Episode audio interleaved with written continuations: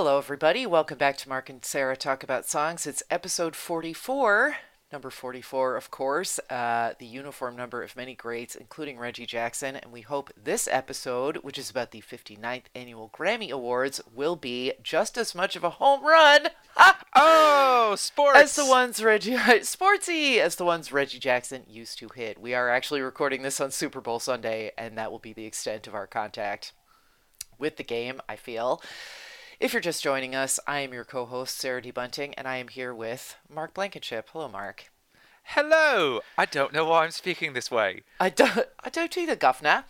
Um, there are some British nominees for the Grammy Awards, and here's why we're talking about the Grammy Awards. First of all, not to worry, we're not going over every single category with a fine tooth comb. We're just hitting some highlights. And second of all, we really wanted to talk about the Grammys this year because the Grammys last year are why this hmm. podcast exists. I was sitting at my local, I was eating some mussels with garlic and drinking some salsa, in case anyone's writing a book. And I was what they had the Grammys on the TV and I was watching the Weeknd perform and thinking I really wish that Mark Blankenship were here to talk about this with me. I wasn't specifically thinking we should start a podcast. I was just thinking that there's no one else in my life with whom I can talk about narrative, dramaturgical, lyrical construction quite in the way that I can talk about it with Mark. And then Aw. he happened to call me the next day on another matter. I think we were nerding out about some form of narrative. I don't remember what. And I said, uh, you know, Goocher, I was just thinking about you because I was watching the Grammys and wishing that you were there. And then somehow we like brainwaved our way around to starting a podcast. And I uh, learned to edit podcasts with, uh, you know, mixed success. Thank you, listeners, for your patience as I learn about sound levels at al.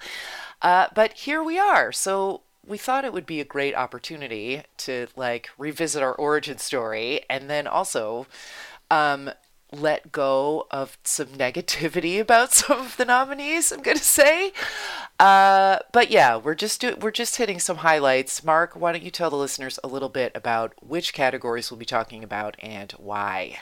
Well, sure. First of all, I have to say how grateful I am that you had that idea and that you called me about it because I cannot tell you how much fun this last year has been.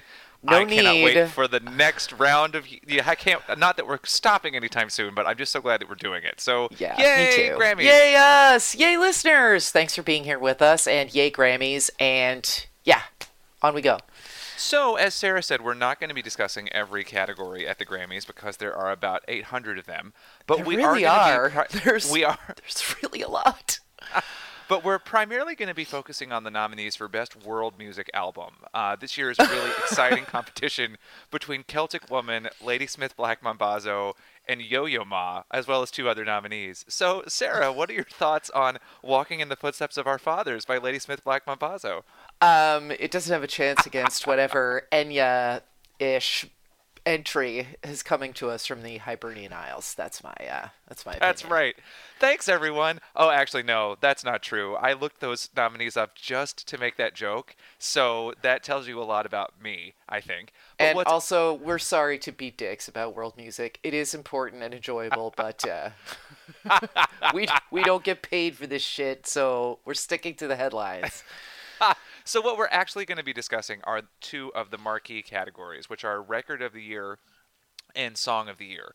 And for those of you who do not know uh, the distinction between the two, Record of the Year is the award that goes to the performer and producer, where Song of the Year is the award that goes to the songwriter. So in previous Grammy ceremonies, you'll see songs like I Got a Feeling by Black Eyed Peas being nominated for Record of the Year because that celebrates the sound, the production, the performance of will.i.am yelling or whatever. But then you'll see uh, typically a lot of country songs, although not this year, being nominated solely for Song of the Year and not for Record of the Year because it is perceived, often correctly, that country music songwriting is more craft oriented and that's why those two categories exist as separate beings. This year, however, there are quite a lot of overlaps in both categories. In fact, three of the nominees for Song and Record of the Year are the same.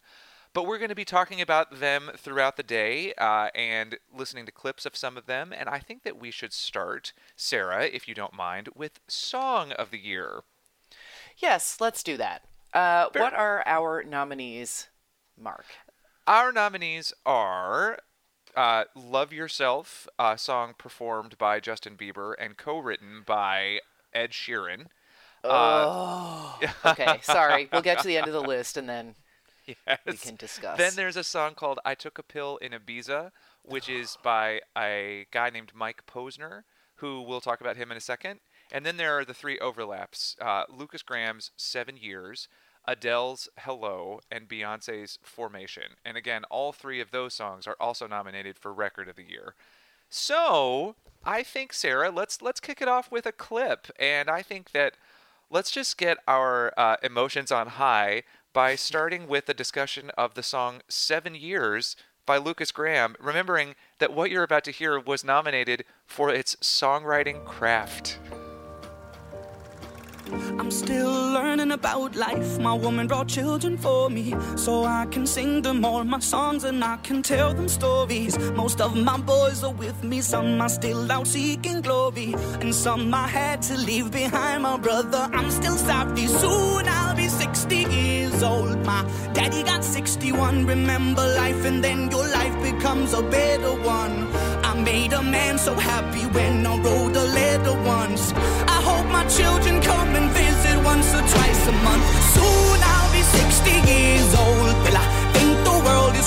will I have a lot of children who can bore me? Soon I'll be 60 years old.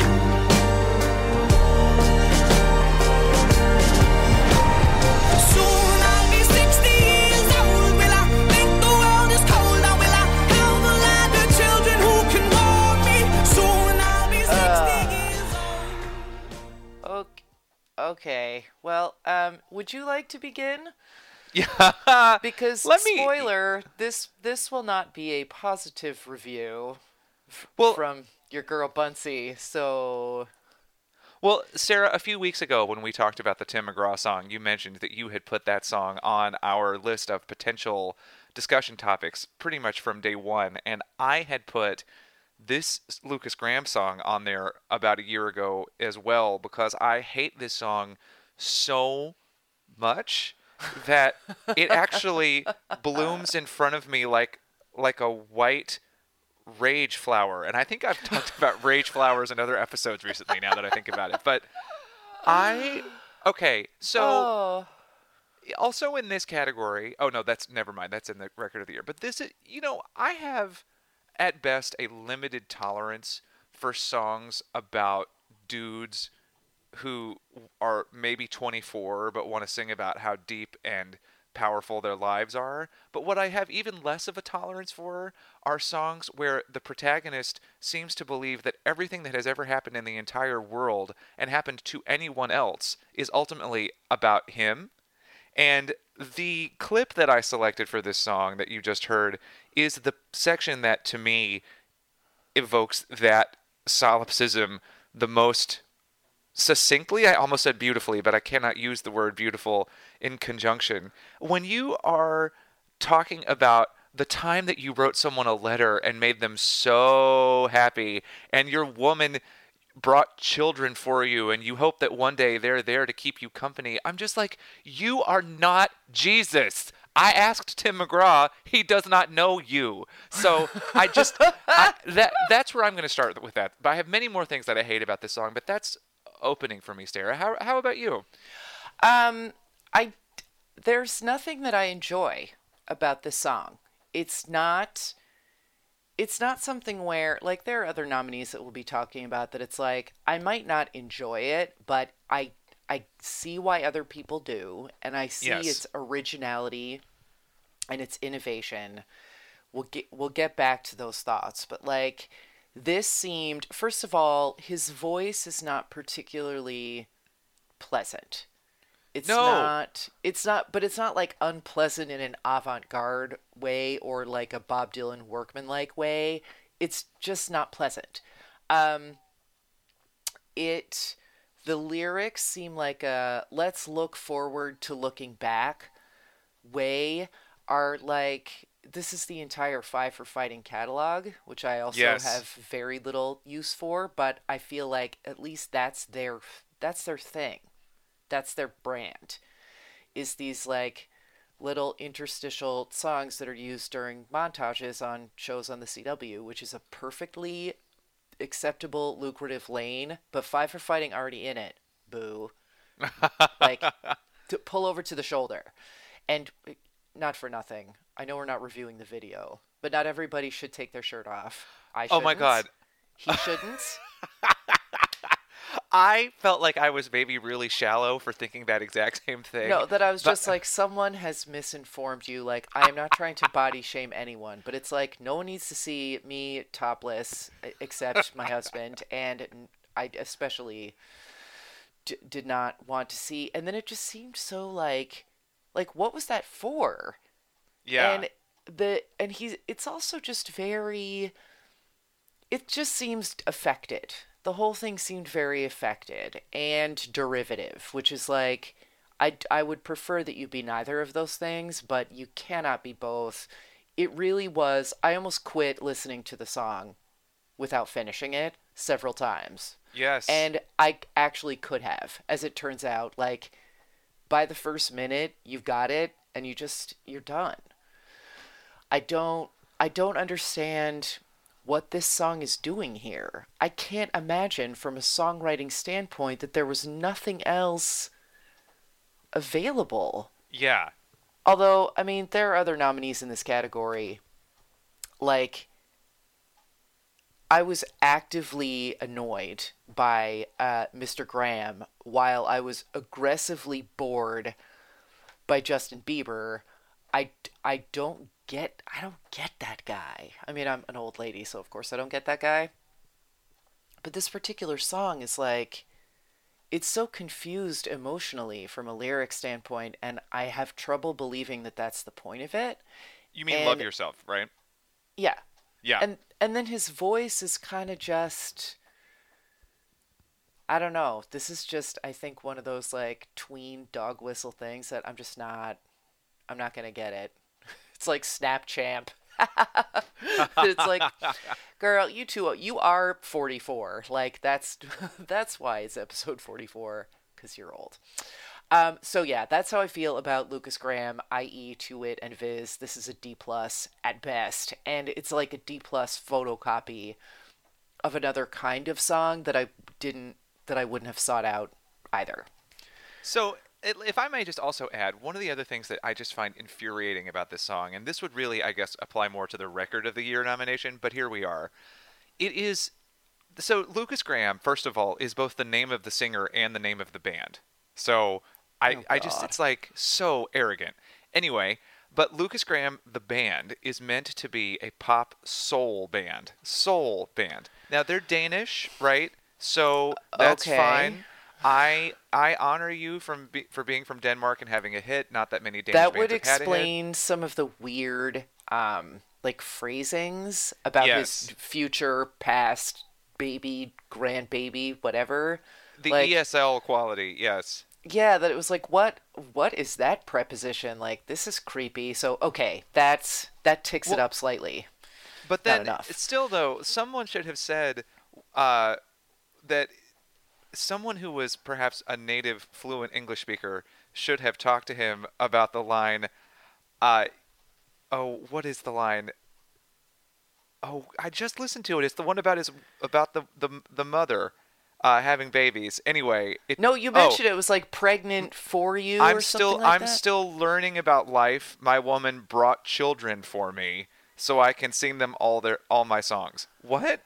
But- okay, well, at least because I had written down a couple of lines that I was like, this whole like, not brutalist, but like, let's say primitive, like we're smoking herb and drinking burning liquor. That it was like, all right, like, stop mining your journals from eighth grade.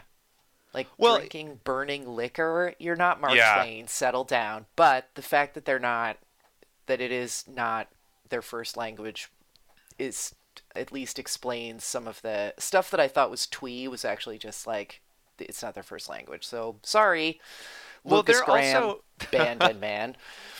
The band is also from an area of Copenhagen called Christiania, where I've actually been. And Christiania is a place where a lot of legal drug activity happens in Copenhagen. So there's a lot of white Rastas there. Okay. Oh dear. And I feel like that this song to me evokes what I found a little bit dubious about Christiania when I visited. It might be wonderful. Okay. And you know what? I actually love Denmark. I've loved Denmark, but this little section of Denmark and of Copenhagen in particular, it seemed like a good metaphor for what this song is also, which is a bunch of white dudes who have listened to the same Bob Marley album a hundred times and now have sort of denuded that style of music of all of its passion and have instead created this sing-songy copy of a copy like you said and that's what we're left with and maybe that's why the grammy voters like it because it's completely non-threatening i don't know the only well, other and thing that's i where like soul comes from, and we'll be talking about this in a future episode, actually. Uh, something to look forward to. But you can't just like borrow soul. No You have to live soul, and there's nothing wrong with like I, you know I wrote as much pretentious poetry as anyone. It was required by my thesis in my major to do so. right And I look back at it now and it's like, who the fuck are you, 20 year old Sarah? But Well- on the other hand, no one was nominating my ass for a songwriting Grammy with good reason. Well, and that's another thing too that that I find frustrating about these I can't wait to remember songs. You're not even 26. Maybe you're not yet seasoned enough to be writing a song about the good old days. And a, a woman that we'll be speaking about later, Adele, does that too. But she, I think, has a depth of performance quality and a sophistication of melodic understanding that allows her to get away with the slightly ridiculous things that she sings about in terms of how old she feels. Same with Lorde, who's always singing about how old she feels. But if you're going to sing like that, you need to be more sophisticated than this sing songy nursery rhyme, ESL, smoking fake burning liquor herb mess. And now, to transition, if I may, the other thing that drives me crazy about this category is the Bieber song, because Ed Sheeran, who is the current master of uh, fake sentiment to Pablum? me, Yeah. there's just something. His songs have catchy melodies. Like I can't deny that "Love Yourself" or this new song he's got out right now called "Shape of You" or his own "I Can't Wait to to Remember the Good Old Days" song "Castle on a Hill." They've all got good melodies. Thinking out loud, whatever.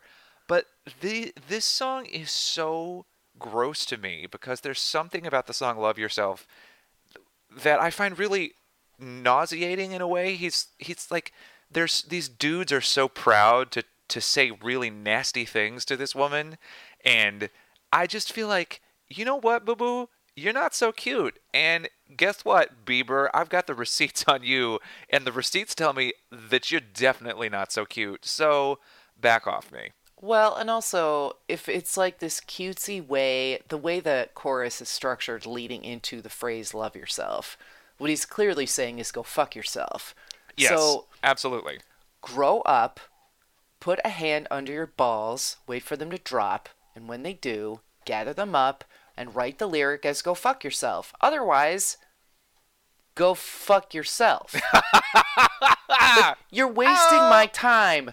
Be a fucking grown up guy, Mr. I've got a whole sleeve of tattoos now, like that proves fuck all. I mean, I don't really know anything about Bieber and his whole background, and if people have, you know, gotten joy from him, that's fine. But there's definitely this, like, well, I don't care about you, except I do. Oh, wait, I don't. Fuck you. Like, now I'm back with whoever. And it's like, have the courage of the songwriting conviction and tell her to go fuck herself. Like, Uh, you. yeah. Because you're already a bad guy, whether you know it or not, because you're being a rude dick in this song. So go all the way. Be a rude dick. Grow up.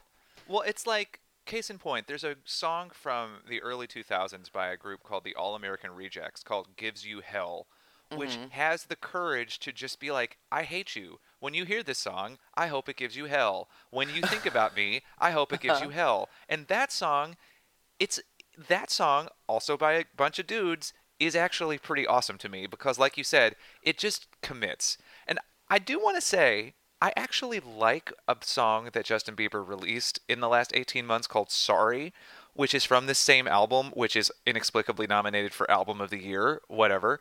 But uh, Well. I, I find that if Justin Bieber just becomes the voice for a dance track, I'm apparently okay with it, but not with this. But, Sarah, I feel like now is a good time to transition to the Mike Posner song because even though I don't personally want to listen to this song on my own, I respect the fact that what that song is about, I Took a Pill in Ibiza, is him realizing that he has been trying to be like Justin Bieber and that it's awful and he regrets it. And so this is a song about how he's wasted the last 5 years of his life. And I feel like you know what? I respect that. There's actually seems to be something authentic in the story he's telling there. I don't know how you felt about that song though.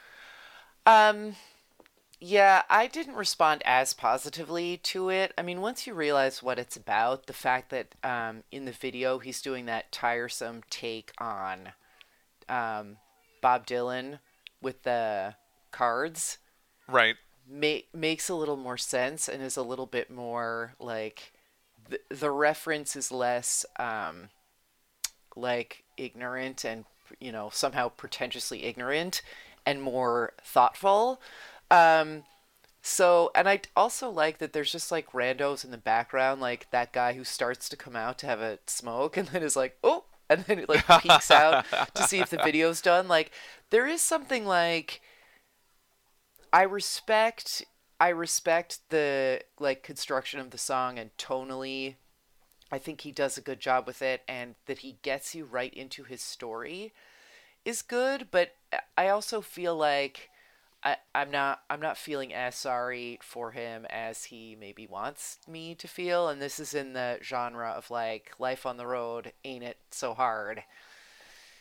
That I'm not I'm not always a fan. Like you, Right. you want to step to Bon Jovi's black and white video, go ahead, but you're gonna have a you're gonna have a tough time. But I mean, as far as like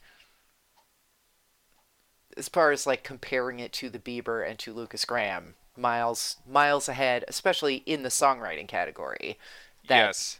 I would agree that like even if it's not resonating with me, it does what it sets out to do quite effectively. So And I also will point out there's a guy whose uh, writing I really love. Uh, his name is Chris Molanphy, and I know him a little bit. And he writes about pop music for Slate. And he are, noted recently that the last year or so has been hits by dudes who are whining about things. and all three, all three of these songs fit into that category, and they all have kind of a downbeat sound. Like nobody has any energy. Like just sort of vaguely shuffling along and whining, and that's how I feel about all three of these songs. yeah, pretty much. Um, shall we move on to record of the yeah. year? Uh, let's move on. Yes, indeed, record of the year, where the nominees are Adele's "Hello," Beyonce's "Formation," the aforementioned Seven Years, uh, Rihanna featuring Drake singing "Work, Work, Work, Work, Work, Work." It make me wanna work, work, work, work, work, work. I say me wanna work, work, work, work, work. Oh, sorry. And then And then uh, Drake comes in and ruins the song, but I guess we can talk about that in a minute. And then also uh, 21 Pilots singing the song Stressed Out, which is yet another song about looking back and how things used to be better when. And all of these guys are also like 24 years old. Yeah, But I- like meta, f- you know. Well, all right, we'll talk about it in a second. Well, I think that's. I mean, I, we may since we may as well just wrap up the bow with all of the whiny dudes and just go right to 21 Sure. pilots. I will say lyrically, this song does contain the following verse. Sometimes a certain smell will take me back to when I was young. How come I'm never able to identify where it's coming from? I'd make a candle out of it if I ever found it. Try to sell it, never sell out of it. I'd probably only sell one. It'd be to my brother, 'cause we have the same nose. Like, that's I love. I loved that verse. That was adorable. Yeah. that verse to me elevates this song above all of the other ones that we've talked about so far. Yeah, agree. Um yeah, it is it is in the sort of like I don't dislike the song, but I'm all set with hearing it. And Right. like the lyrics sort of trying to get their arms around the fear of being derivative doesn't mean that the song isn't also derivative still. Like I, I think they're not doing as good of a job having that um, form reflect the function as they might think, but I don't like I don't despise this song and that lyric was wonderful and definitely like knocked it up a few notches, but I also think you know, the and their performance of it is very like um young N- not in an immature way, but in a like we're just fucking around and riding bikes way that I think serves the material well. So I do think that this is a, a good performance. I'm not sure it's going to punch its weight in this category though. Right, and I will say that to me, this was actually the the last of the three hits that they had that I would have nominated for this award. They also had a song called "Ride" that came out shortly after this one that I think is better than this. But then my favorite song that they released all year was from the soundtrack to the movie Suicide Squad, and it's called "Heathens," and Uh-huh. it's it's really creepy, and it has sort of a similar light hip hop sound as this song, but it's about how all of the guy's friends are heathens and that he's accepted the fact that he's always going to be on the wrong side of the majority's moral law. And Right. that song is actually pretty good. But you know, it's not nominated, so I guess we're not talking about it. Um, but if I may, Sarah, I think this now is a is a high time to turn our attention to the ladies. And I I- think before we start, I don't know if you feel this way, but to me, the ladies are walking away with this category hands down, three miles above uh, the dudes. Even within even within a song, actually. But let's talk about uh, Rihanna and Drake later. Let's since we earlier were contrasting um, the Lukas Graham's relative success in looking back and sort of you know mourning days gone by versus Yes. Adele's, and since she's stepping to them in both songwriting and performance categories, why don't we listen to a clip of "Hello" right now and then talk about it? I am going to listen to that right now. Hello. Cool. Can you hear me? I'm in California dreaming about who we used to be when we were younger and free. I've forgotten how it felt before the world fell at our feet. There's such a difference between us and a million miles.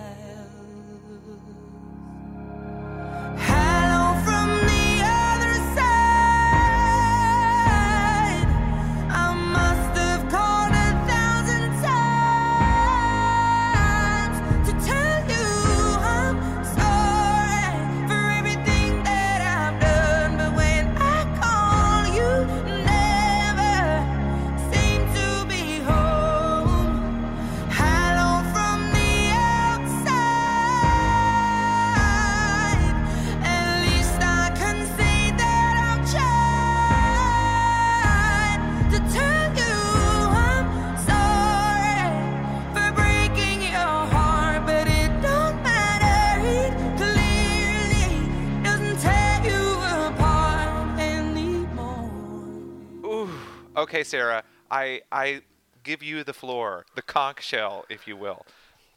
The honesty stone. Yes. Um, listeners, if you've never seen Bedrooms and Hallways, please rectify that immediately. Um, since Jennifer Ehle is sort of like that, um, in my opinion, the acting Adele. Um, I first of all, let me just say that I love Adele, and uh, in no small part because of her hair, which is uh, something to which I aspire. She is so pretty and shiny. Um, and this warrior call chorus in this song is everything that music is supposed to do. It's everything that that Wordsworthian sense of music as the first language is supposed to do. Um, Because you almost don't need words, or she doesn't, because she's Adele. We're we're just people, and we need lyrics. Here's my issue with the song. I don't feel that the verses match up with the intensity of this like Amazonian grief chorus. It's like they've deliberately been pulled very far back to set off the chorus to contrast mm. with it in this way that I often feel that, for instance, Celine Dion is like edited or her songs are built to sort of like the verses are like the steps up to the like flaming pyre of over singing. Adele is not over singing. The, if this construction was intentional, it's well done. I almost didn't notice it, but for me, this is a little bit, just a little bit dysfunctional narratively in terms of like, it's not a seamless. There's like too big of a like gap in some mm, ways, mm-hmm. and like emotional intensity between um, the verses and the chorus, but not so much that it's like, you know, this is a messy disaster that I never want to listen to again. It is beautiful, and I think in terms of conveying, uh, like, if we're rewarding pieces of music for doing the emotional and narrative work that pop music is supposed to do, then this should probably walk away with the award. I am not in the business of predicting these things, but I think this is my favorite song in the category. You? So I love Adele as well. And I have listened to 25, the album that this song is on, so much since it came out in late 2015. And the Grammy eligibility window is the reason that a song that came out in October of 2015 is only being awarded in February of 2017, but whatever. I feel like though that as much as I love 25, there is nothing on 25 that is as structurally surprising as the songs that were on 21. You know, like Rumor Has It. Do you know how well do you know Rumor Has It by from 21? Uh, not well. So there's that's just a song that is a thumping bluesy jam until the very middle of the song when suddenly it just completely slows down and stretches out in the bridge and the piano part gets really uh, tinkly and it and it just changes its attitude completely. It's very surprising. Rolling in the Deep is a song that is, I think, the and the opposite of what you were saying about Hello, and that you barely even notice that she's jumped into the loud chorus because you you've ridden so easily into it. Like the song right. has a propulsion to it. Or someone like you also has that sort of rolling thing into the chorus. So I feel like that the songwriting here is a little bit more pedestrian predictable than anything on the previous album. There I think this whole album actually 25 feels less innovative and more market tested in that the songs are good because Adele is such a great artist, but they're not as surprising to me as the 21 songs. That being said, Hello came out, like I said, almost 15 months ago, and I still love it. I live in gleeful anticipation of the moment when she hollers.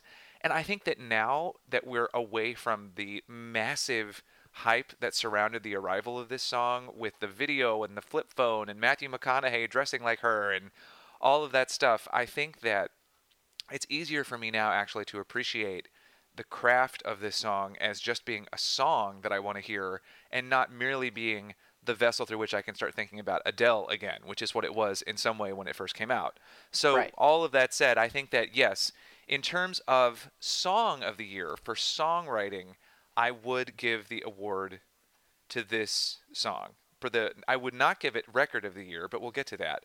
Another song that I would not give record of the year, but that I still like is uh, "Work" by Rihanna featuring Drake. And as you mentioned, Drake's appearance on the song I think is a little bit self-conscious and I don't know that you really have anyone trying to end you the way that you insist, but I do dig Rihanna's complete dedication to slurring her vowels in that island way, sort of a nod to her own heritage and whatever. And the song is just like a nice, groovy beat, and I'm not mad at it. I don't know that it's my favorite Rihanna song, but you know, I'm not mad at it.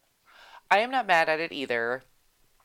It does feel like, especially if you're like watching the video at the same time, which is so evocative, and she's wearing like all the fucking jewelry in all of the Virgin Islands, and then a teeny bikini and like a um, like Rasta themed like mesh cover up. And she, I mean, she's just the best. She's such a boss, but she's also like such a human being, which is why when she's a Yes. boss, it's the fucking best. And this song and the video are like, it's just so like I'm pregnant again, listeners. Um, with Rihanna With song. Jr. Yeah. Yes.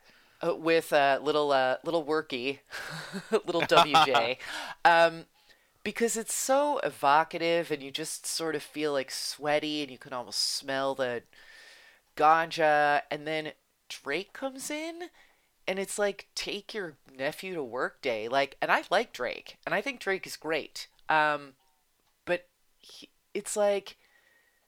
It's like he's coming into a grown up conversation about I don't even know what, like sexual positions to talk about how his car broke down. Like it just doesn't really work for me. And whenever I hear the song, I listen until he comes in and then I'm like, "Yep, I'm I'm good." Cuz he like Yep. ruins it. He like ruins the whole vibe.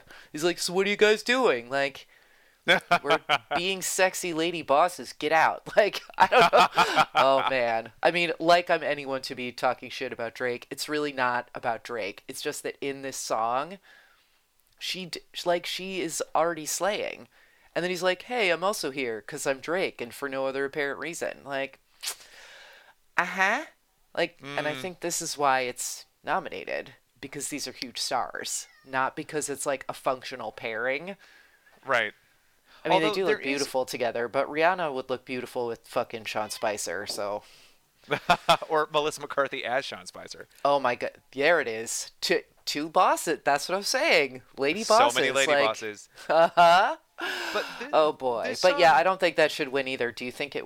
Do you think it will though? Because of what I said. Do you think it's like I do not. Although okay. Drake is also nominated for Album of the Year this year, but I think that this song is not as good as the previous number one hit that Rihanna and Drake had together called What's My Name, which is to me one of the greatest Rihanna songs ever. Because I love Rihanna too. I think I have on my portable music device like something like 26 of her songs. I think she's so good, and I mistook her at first for just being a producer's puppet back in the Pon de Replay days, but she just isn't. And she has developed over the last 11 or so years a really strong, exciting musical personality. And I really like listening to her. But to me, because this song is not as good as What's My Name, it's kind of out of the running. And then, if Yeah. I'm being honest, another reason this song is out of the running is because Rihanna's not has not controlled the pop music conversation the way that Adele and Beyonce have for the last 14 months. Which brings us to the clip that we should now listen to from Beyonce's Formation, again, a nominee for both uh, record and song of the year. So let's take a listen. I got hot sauce in my bag,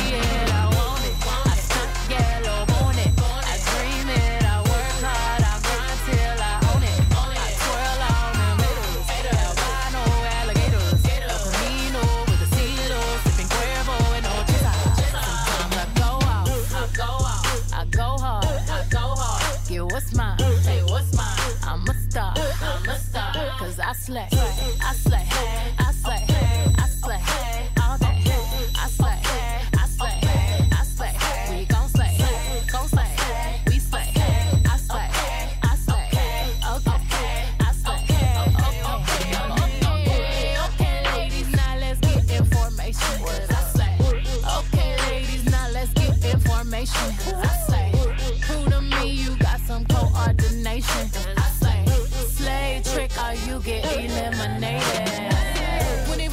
Well, Sarah, what are your thoughts?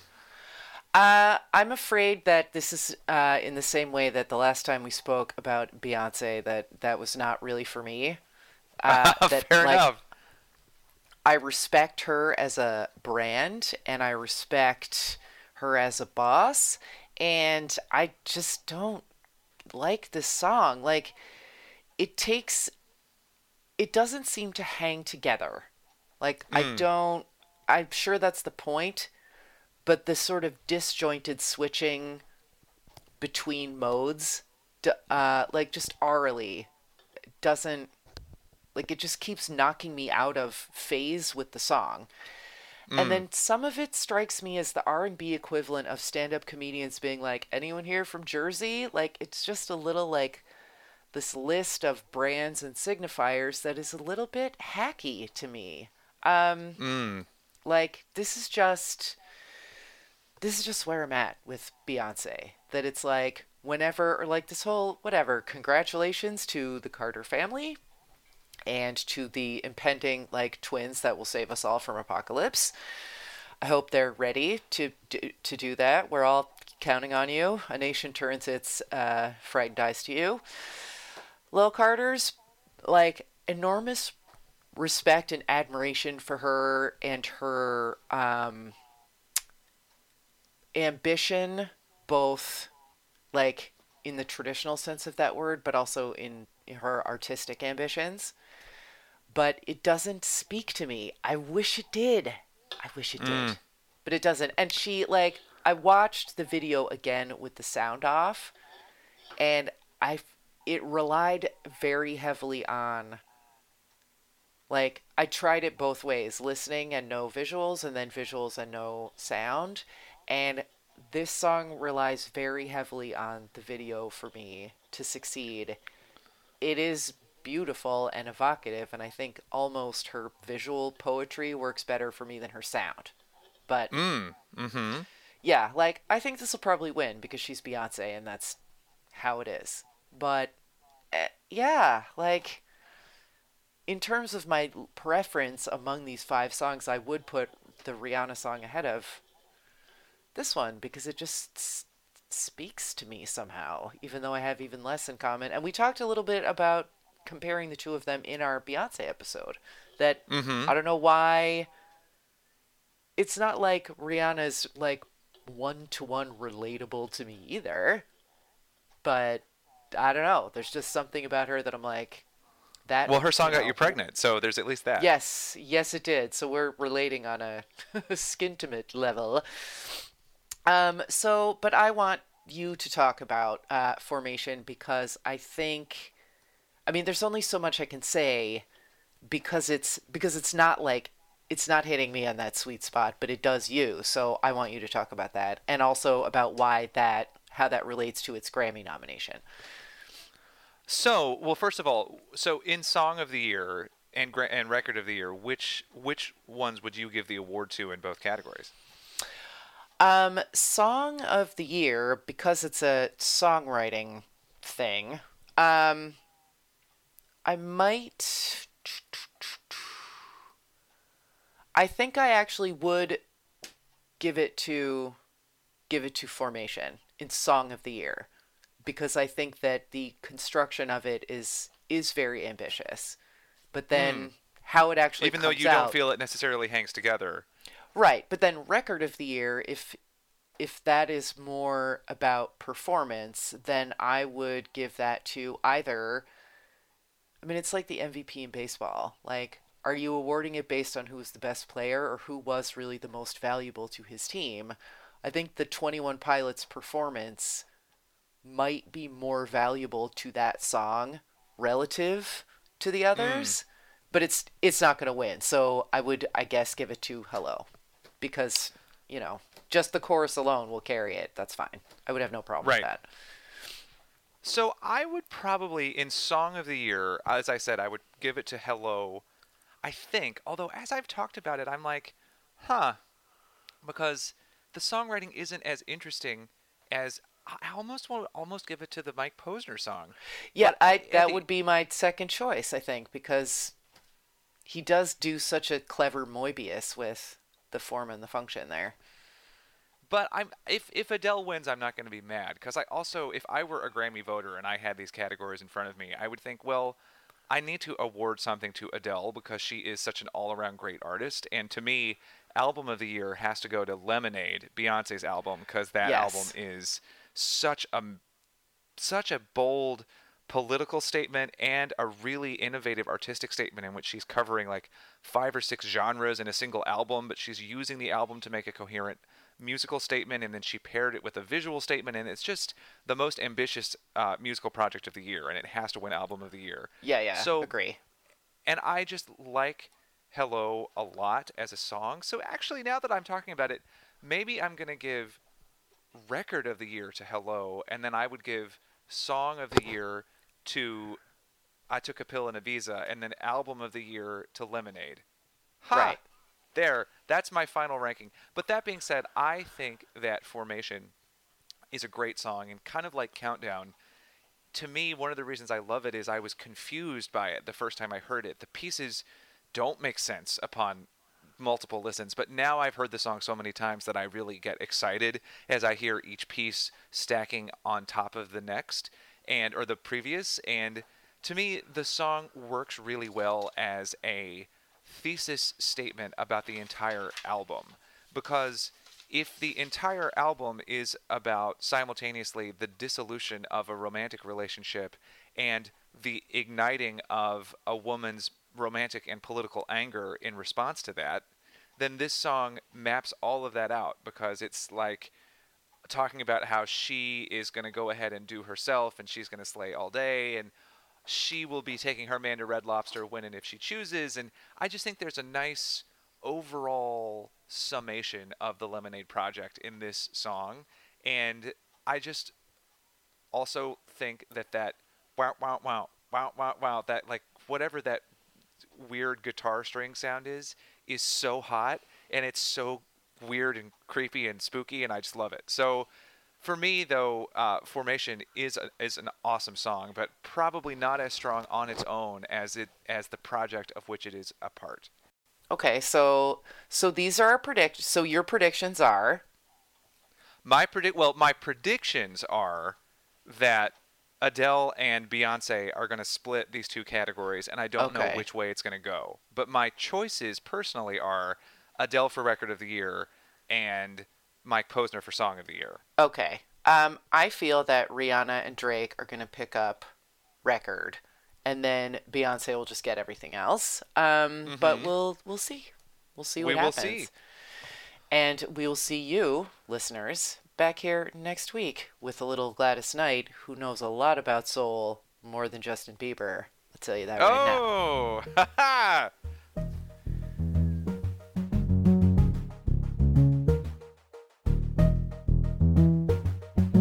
Work, work, work, work, work, work. You see me heavy work, work, work, work, work, work. You see me do me dirt, dirt, dirt, dirt, dirt, dirt.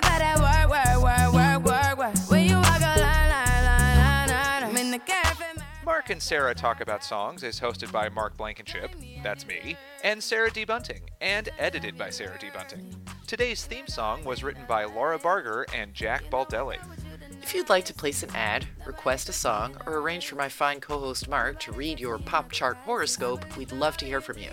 You can email us at talksongs at gmail.com, tweet at us at talksongs, or hit up our Facebook page. That's at facebook.com slash mastass.podcast. And if you like the podcast, let us know. Leave us a positive review on iTunes or the podcast download interface of your choice, and please download the music you hear legally. Until next time, this is Sarah.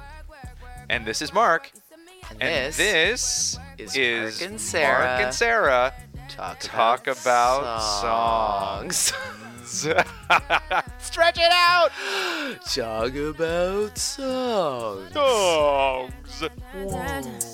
Beg you something, please.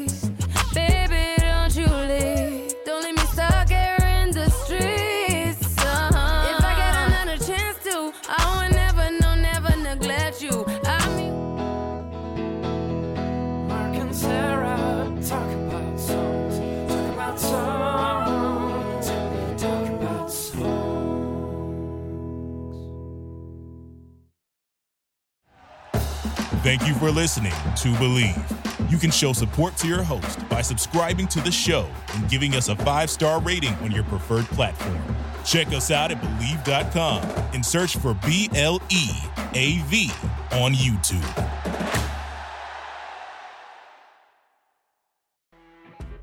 You know when you're listening to a true crime story that has an unbelievable plot twist that makes you stop in your tracks? That's what our podcast, People Are the Worst, brings you with each episode. I'm Rachel. And I'm Rebecca. We're identical twins who love true crime cases that make you say, didn't see that coming, and we hate the people responsible for them. Listen to People Are the Worst now on Apple, Spotify, or wherever you get your podcasts.